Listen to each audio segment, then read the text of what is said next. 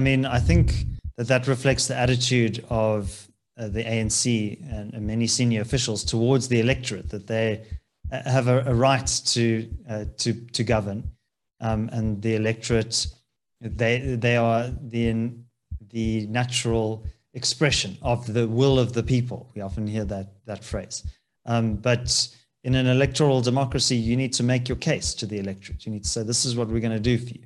And as those living standards have started to decline, as growth is flatlined, people are starting to, I think, become very frustrated.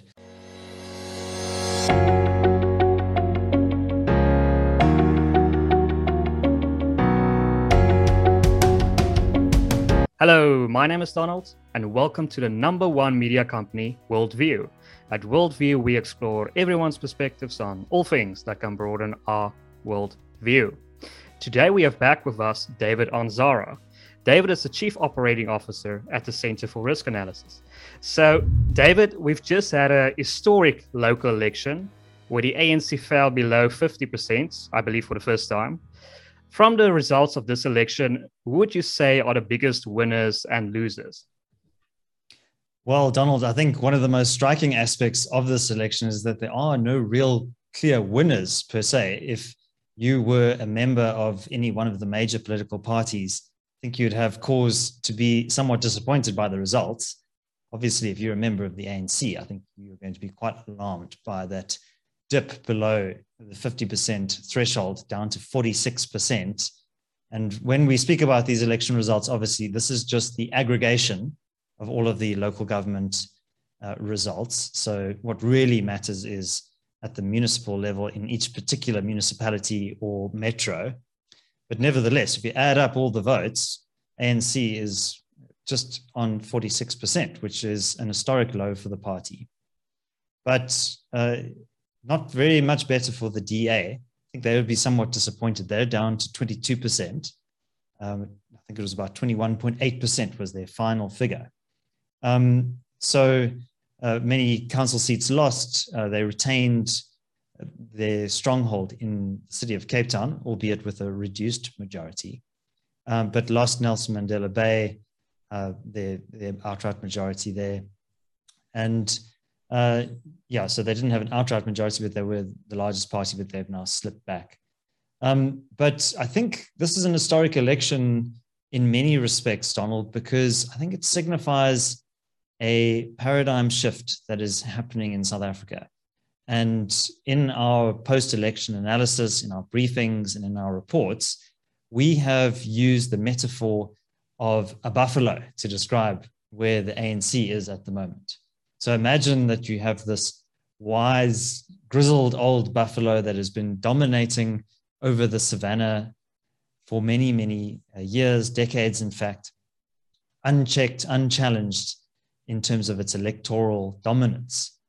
And there was always an assumption amongst the commentariat and analysts that one day a hungry young lion would come and challenge the supremacy of the buffalo and bring it down.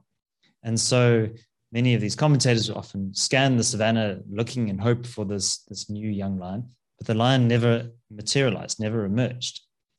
But what instead we're finding, and this local government election signifies this, is the emergence of a pack of wild dogs that has come along and is threatening the supremacy of the old buffalo, which is really on its last legs now. And wild dogs, if they can coordinate their activities, can be very powerful, but they're also prone to fighting with one another, nipping at each other. But if they can get and encircle this buffalo and snipe at its heels and tear at its flesh, it can actually lead to the collapse of the once mighty dominant buffalo. So that's the metaphor that we've been using. I think it's a very useful lens with which to look at party politics post the November 1st elections. And I think another analogy perhaps would be to say people were looking for a Nelson Mandela 2.0. And your wild dog analogy, it's a perfect example of its coalitions that are going to probably end the ANC. It's not a Nelson Mandela or a one party that's going to arise to strike the death blow. But would one of those chief wild dogs, would it be Action SA? It seems like they have got a lot of traction in a place like Gauteng. Dr. Krookamp has actually predicted in 2024 that they will be the second largest party. Do you think Action SA will be a real champion or a real opposition in 2024? So Action SA is the newest dog in the pack. And Herman Mashaba has a brand profile, the name recognition that I think other politicians perhaps lack, particularly in the city of Joburg. And I think what was very effective about what Mashaba and Action SA did was focus on 6 municipalities in which they contested. Most of its energies were focused on Gauteng. And we at the Center for Risk Analysis have long advised that there exists in South Africa a broad sentiment, which you could perhaps call centre-right or socially conservative, which hasn't really found expression in a formal way in terms of party support. So the ANC is very socialist and nationalist in its orientation. And because of the liberation dividend, also for at least the first couple of decades, essentially building up to around 2007, ANC was able, through accelerated service delivery, the improvement of the living conditions of ordinary South Africans, to shore up a big electoral support that has been declining as many of its policy direction has turned again to the hard left. But there has never really been a political home for what we would call black conservatives. And that's conservatives with a small c, people who tend to be quite religious. They want the best for themselves and their families. They're kind of generally sympathetic to business and to pulling yourself up by your own bootstraps. And for whatever reason, they haven't been able to find a political home in the existing political parties. But now we have someone like Herman Mashaba, who is speaking that language, who's saying that enough is enough with ANC service delivery failures. We need much more action, less talk. And, he himself comes from a very successful business background and is someone who also pulled himself up by his own bootstraps and is a self-made man. And so I think that personal profile, also some of his language around immigrants in South Africa. He's been, verging, I think, on xenophobic, dog-whistling kind of rhetoric, which I think is potentially very dangerous. I think that there are many benefits to immigration. I think that countries do have a right to determine who can come in, but immigrants tend to bring a lot of skills, capital, economic opportunities. It's not a zero sum. But putting that aside, I think that Mr. Mashaba is tapping into something. The fact that he got about 16% in the city of Joburg, I think, is testament to that. And so now he's going to be playing a very key kingmaker role. And as we're recording on Tuesday, the 16th of November, there's coalition negotiations are ongoing. But I think what's really exciting about this is that now we're seeing real competitive democracy in action. We've had this single-party dominance system for a long time. This hegemon of the ANC really being essentially the only game in town. I think that this heralds a new era of pluralism, political competition, and I think is also good for the opposition itself and also for the DA. Even though they went backwards in this election, there's some very promising signs in this new political realignment for them, which we can unpack a little bit later. Absolutely. Another dark horse that might capture this social conservative vote in 2024. What do you think of the chances of a person like Chief Justice Mogoeng Mogoeng, former Chief Justice Mogoeng Mogoeng? Well, I'm not sure about the exact rules, but I have been told that justices of the Constitutional Court are not allowed to run for high office. So I think that would require some significant rule changes. I can't really speak to his intentions. I mean, he certainly seems to like the public limelight. I would say that that's probably a bit of a counterfactual. Just on your earlier question, though, Donald, you said that could Action SA become the second largest party in 2024? I think they've still got a long way to go. But, you know, I think Mr. Mashaba is playing a long game. I think key to watch in 2024 would be Gauteng. So if Mashaba can leverage this opportunity to perhaps gain significant advantage in, for example, the city of Joburg, in coalition with the DA, you could see the beginnings of the potential to capture Gauteng in the provincial elections in 2024. And, you know, if the ANC can be brought down to below 50% in the national and provincial elections in 2024, that could open up coalition scenarios as well at the national level. So I don't even think that Mashaba really needs to become the second largest party, as long as he has significant support that he can then leverage in a kingmaker role. I think that would be to his significant advantage. But look, it's still early days with Action SA. Let's not get too excited. Cope made a big splash in 2009. I think they got about 8% in that election, and that just fell apart. Many people suggest because there were actual ANC saboteurs within its ranks. There were personality conflicts as well. So the key would be, can you actually build a sustainable institutional apparatus around the personality of the leader? You don't want to be too dependent on the vagaries or the individual preferences of one particular individual. So if you have significant other politicians with clean track record of governance and credible support amongst key constituencies, then you could start to say, okay, this is becoming much more of a significant structural presence in South Africa's politics. But I think there's a long road ahead for Action SA. I think perhaps there can be a conflict within the Action SA between the so-called conservatives and the social democrats, because I don't know if a lot of people in Action SA are as conservative as Herman Mashaba, especially on his immigration stance. But a person like Fikile Mbalula, the campaign manager for the ANC, he has said, and I found this quite arrogant of him to say on an ENCA video, he has said, the people who have stopped voting for the ANC in this election, they merely sent out a warning shot. They love the ANC, but they're going to come back in 2024. Isn't it a common conception that if people stop voting, that they will be very reluctant to vote for that party again, especially if nothing changes?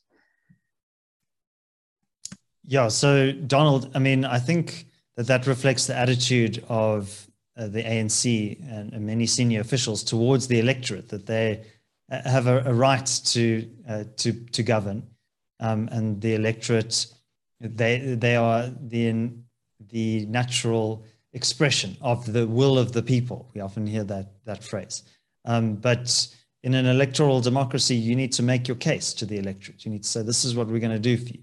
And as those living standards have started to decline, as growth is flatlined, people are starting to, I think, become very frustrated.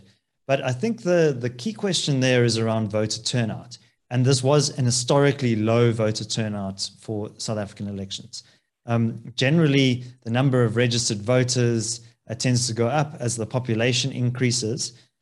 So we actually saw the number of registered voters go down. So essentially by around 100,000. So it's now sitting at around 26 million registered voters. But the voter turnout was only 11.8 million voters. So that's a 45% turnout. That is by far the lowest voter turnout we've ever had. 2016 was about 57%. And so you have to ask, why are people staying at home? And there were COVID concerns. There was the long weekend. It was rainy in the Western Cape. All of those factors matter. I think the broader trend was that people are disaffected with the electoral process, that they feel that their vote doesn't matter, that there's a lack of accountability in the system, and that service delivery failures are ongoing. The IEC itself must share some of the blame here. They tried to postpone the elections. That went to the Constitutional Court. That was knocked down by the court. They then only had one registration weekend, in the build-up to the elections to get new voters in. So there wasn't the usual hype and build-up and marketing around registration, around voting day, etc. So all of these factors, COVID as well, combined, I think, to suppress voter turnout. And, you know, that doesn't necessarily only negatively impact the ANC, although it did significantly.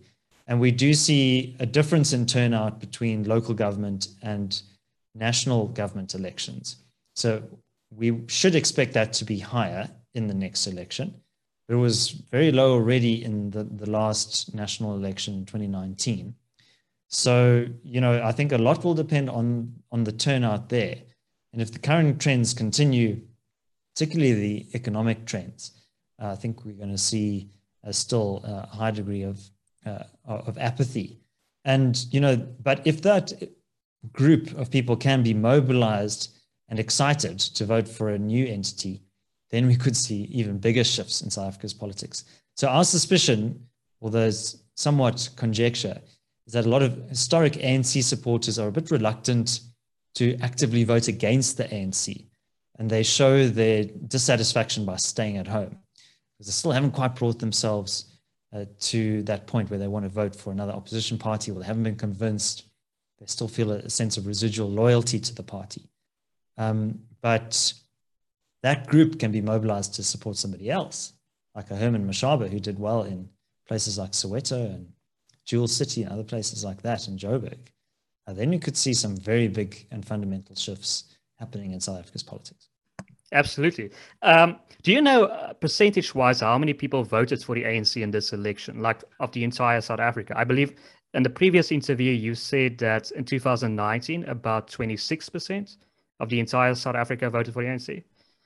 Oh, Donald, I don't have those figures in front of me, unfortunately, but, you know, I think it's a small fraction. But what I do have is, so there's the number of eligible voters. So that's anyone essentially over the age of 18. There are about 40 million in South Africa.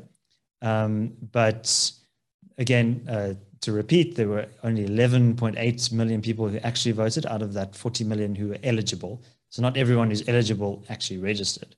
So that's about 29.5% of people above the age of 18 who voted. I don't have the calculations there for how that reflected in terms of ANC support, but it's obviously a very tiny, tiny fraction. Yeah, well, I think one can easily say they've gotten way less than 26% this time around from the entire South Africa. So some other stats here. So ANC aggregate support in the last election, 2016, the last local government election, was 53.9%. And so that's gone down to 45.6%. The number of people who voted for the party in 2016 for the ANC was 16 million last time in 2016. It's now 10 million. So they lost 6 million votes. Look, you know, the general turnout, as we just discussed, was very low. But I think that tells you something. They went down from 176 councils in which they were leading to 167.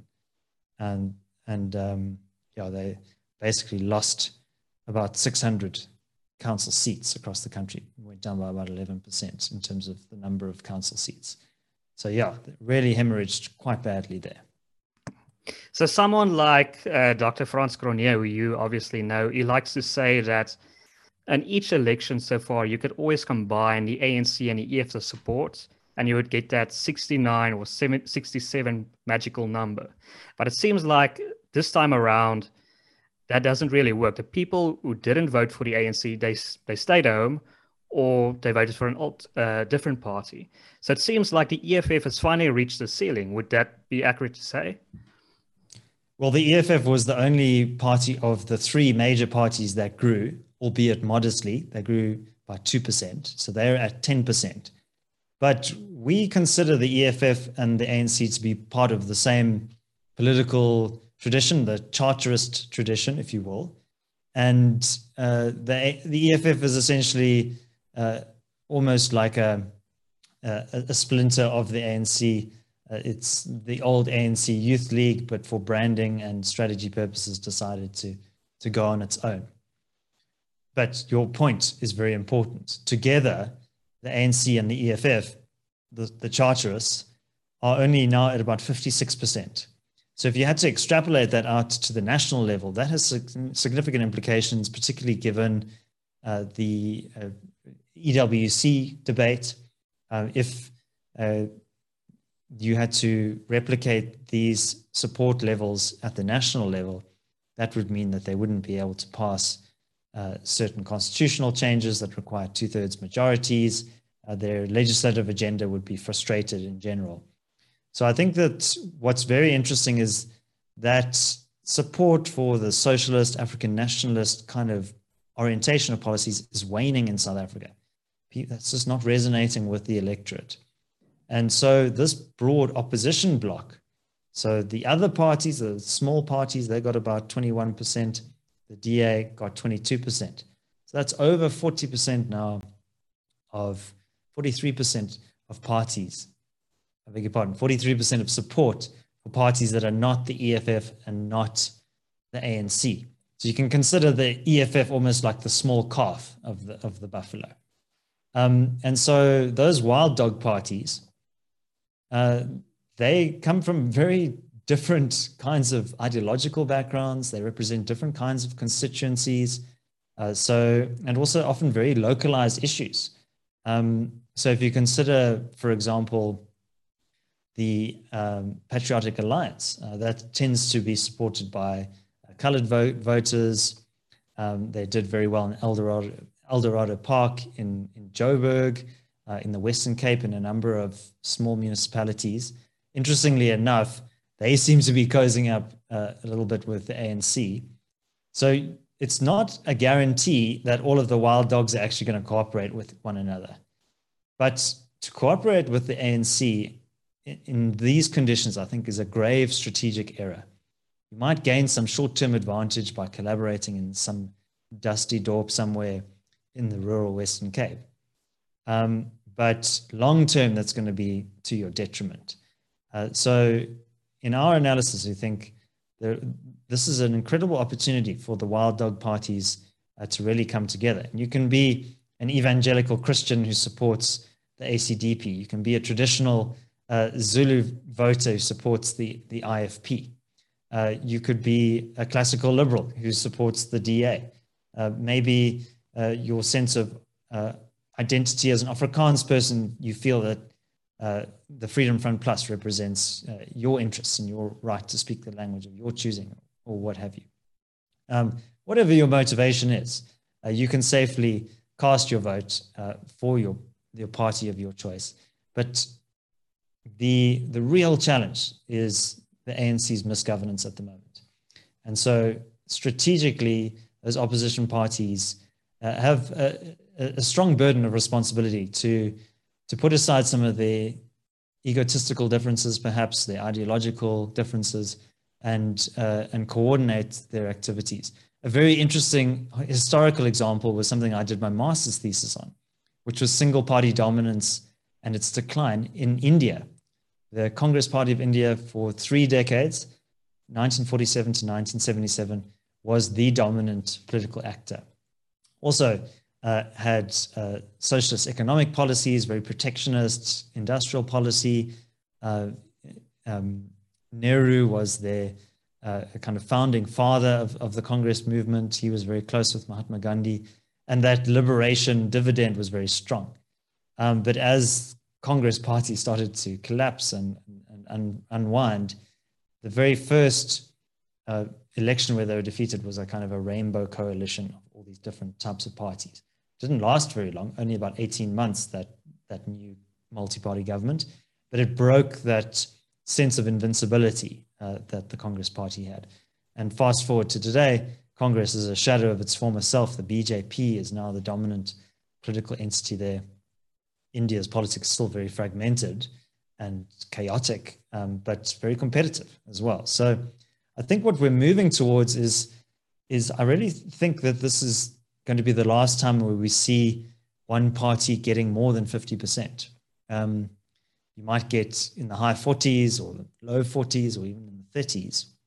But this greater fragmentation, I think very unlikely to see one party getting the majority of all votes in South Africa in the future, just given the makeup of our society and the various different constituencies and interests that we have. And I think that's a very good thing. Mm. It seems like on the talk of coalitions that Ramaphosa is not really willing to do a coalition with the EFF.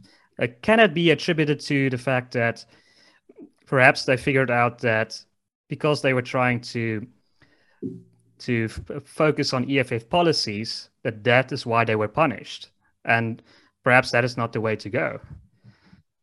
Well, look, it's going to be very difficult for Mr. Ramaphosa to go on an investor roadshow or host an investor conference and say confidently that this is an investment-friendly destination if behind the scenes he's in a coalition with the EFF, which espouses radical Marxist-Leninist policies of expropriation and nationalizing the Reserve Bank and all those other crazy policies that they put forward. So I think that he would be keenly aware of the perception that would create. And, you know, also throw it open to the other side. Would the EFF be interested in tethering itself to this party that is kind of on the decline, that's at a loss for how to improve the circumstances of South Africans, that has kind of run out of ideas and is on its way down? They might think better to go it alone as the EFF rather than attach themselves. Do you think that is, sorry, do you think that's why they basically made impossible conditions to go in a coalition with the ANC? Well, look, I mean, I think they're going to want to leverage any support that they can utilize at the local level in order to achieve their broader national goals, particularly around EWC. There's a bit of a stalemate in Parliament at the moment over this issue of custodianship. But yeah, I think in many ways, if you set these impossible aspirations, these supposedly non-negotiables, then maybe that is intentional. I don't know. I can't read the minds of the EFF strategists, but perhaps that is something that they are considering. That put impossible conditions on the table, and then when the talks break down, then you can just point your fingers to your opponents. But yeah, you know, I think the key areas to watch are going to be Ekurhuleni, eThekwini. The EFF did pretty well there in both of those places. So will the ANC and EFF be able to collaborate? I think that'll be a very interesting test case to see if, you know, their shared ideological leanings do translate into cooperation at the local government level. I think that'll be a very telling indicator of where sentiment lies within both parties. David, what do you think of these coalition agreements that the EFF has proposed, where essentially the ANC takes Ekurhuleni, the EFF takes Tshwane, and Action SA takes Johannesburg? Isn't that very undemocratic? Especially if like only 10% of the people voted for the EFF in Tshwane. Yeah, I think it shows again the attitude of the EFF to the electorate, that support is basically something that is your divine right, and you can not really care too much about the mandate that you get from the electorate, that power is just something to be bargained and fought over with your opponents. I don't think that the EFF really fully embodies a democratic spirit. It's a highly centralized militant organization that is pretty ruthlessly organized. And I don't really think that fundamentally it is a democratic party. I think it is a highly centralized and self-professed Marxist-Leninist organization with a very radical agenda, which sees democratic institutions as instruments for advancing its own power interests rather than goods in and of themselves. So yeah, I think you're absolutely right. I think it shows a contempt for the democratic process, and yeah, I think also quite quite arrogant to assume that, you know, if you got 10% of the vote in Tshwane, that you can then take the mayoralship on that very slim mandate. So yeah, I think overall, the EFF, I think, would also be disappointed by this election. I think given the media profile that they've had and their ability to kind of dictate terms in parliament with the ANC and EWC, I think they would be somewhat disappointed by this showing, even though they made some gains in places like Ekurhuleni and eThekwini. It's probably safe to say that Johannesburg and Pretoria or Tshwane will go to this new coalition talks that have been set up by the Freedom Front Plus, the coalition between the Freedom Front Plus, Action SA, the Democratic Alliance, and a small number of smaller parties. Yeah, I'm not sure why the media reporting emphasized Freedom Front Plus there. I'm sure they're playing an active role, but I suspected that perhaps there was a way of some elements of the media delegitimizing these new broader coalitions. And yeah, look, I think there will be a lot of horse trading. I mean, we were very critical a moment ago of the EFF, but I'm sure there's going to be a lot of similar kinds of bargaining, you know, you'll take Tshwane, we'll take Joburg kind of discussions happening there as well. But yeah, I mean, I think those parties together perhaps have a larger mandate and arguably that could be more justifiable. But, you know, I think something to bear in mind, Donald, is that I don't think service delivery is necessarily going to improve dramatically under these coalitions. Many people might say, well, the effects of ANC misgovernance are so pronounced that even a very unstable coalition could only do better. But, you know, you're also, I think, going to see a lot of problems with lack of capacity. Bear in mind also that a number of civil servants who work in these city administrations are deployed cadres of the ANC. They're going to be very keen to keep their patronage channels open. It's going to be difficult to enforce accountability, performance metrics, and so on. Governments are going to collapse at a moment's notice. Some will be very unstable. Might even see by-elections triggering the fall of a government, new elections being called. It's going to be very chaotic and unstable. But I think these are transitory pains. South Africa is going to have to get used to managing and dealing with coalitions, and this is all part of a maturing democracy such as ours. So if I know Ramaphosa's position is if they can't cobble together a coalition, he wants to hold more elections in these areas where they can't get a coalition going with one of the smaller parties.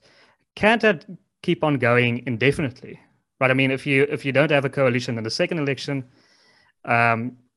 will he hold a third election, a fourth election? When is it going to stop? So I think the person to ask about that would be my colleague Marius Ruiter, who's much more of an elections nerd than I am. I think you can hold by-elections if you aren't able to form a government.